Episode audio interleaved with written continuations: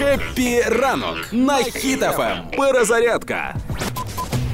Тільки що я дивився відео з Росії, як жіночка в автобусі стоїть і каже тим солдатам, які їдуть вмирати, каже: Улыбнитесь, товариші, ви йдете захищати свою родину. І я такий вау, це ж тупа радянщина. Ну я таке бачив в кіно. Коли ми гіперболізованому кіно, причому да, такому, да, ну на гіп... на гіперболізованому, а типу, це, це кіно е, 60-х років, коли дійсно товариші, от як Ленін казав, всі отак от і кажуть, як Ленін. І ось новина. Найближчим часом в російських вишах з'явиться е, ідеологічна дисципліна, щось типу наукового комунізму. Що це означає? Науковий комунізм це ідеологія країни. Тобто людей будуть навчати тому, що Захід загниває, Ага. Захід постійно хоче нас знищити, але його час в минулому, в майбутньому наша страна, велика страна Росія! Буде така движуха, прикинь.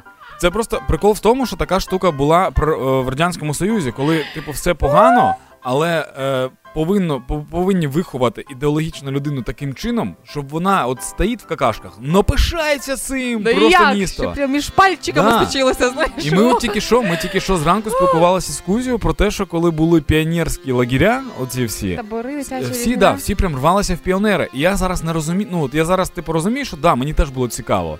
Але я не розумію чому. Тому що нам пощастило. В мене в школі була така штука катігарошка. Я не знаю, що це таке, звучить українською Так. насправді.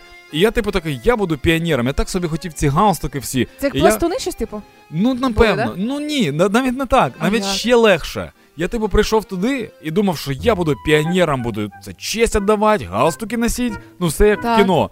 А мені кажуть, ні, ми тут просто розвлікаємося. Я такий, в смислі? Вони такі, ну хочеш грати? Я такий, так, вони такі, давай грати. Я такий, о, нафіг цих піонерів. Ну, прикольна движуха почалася.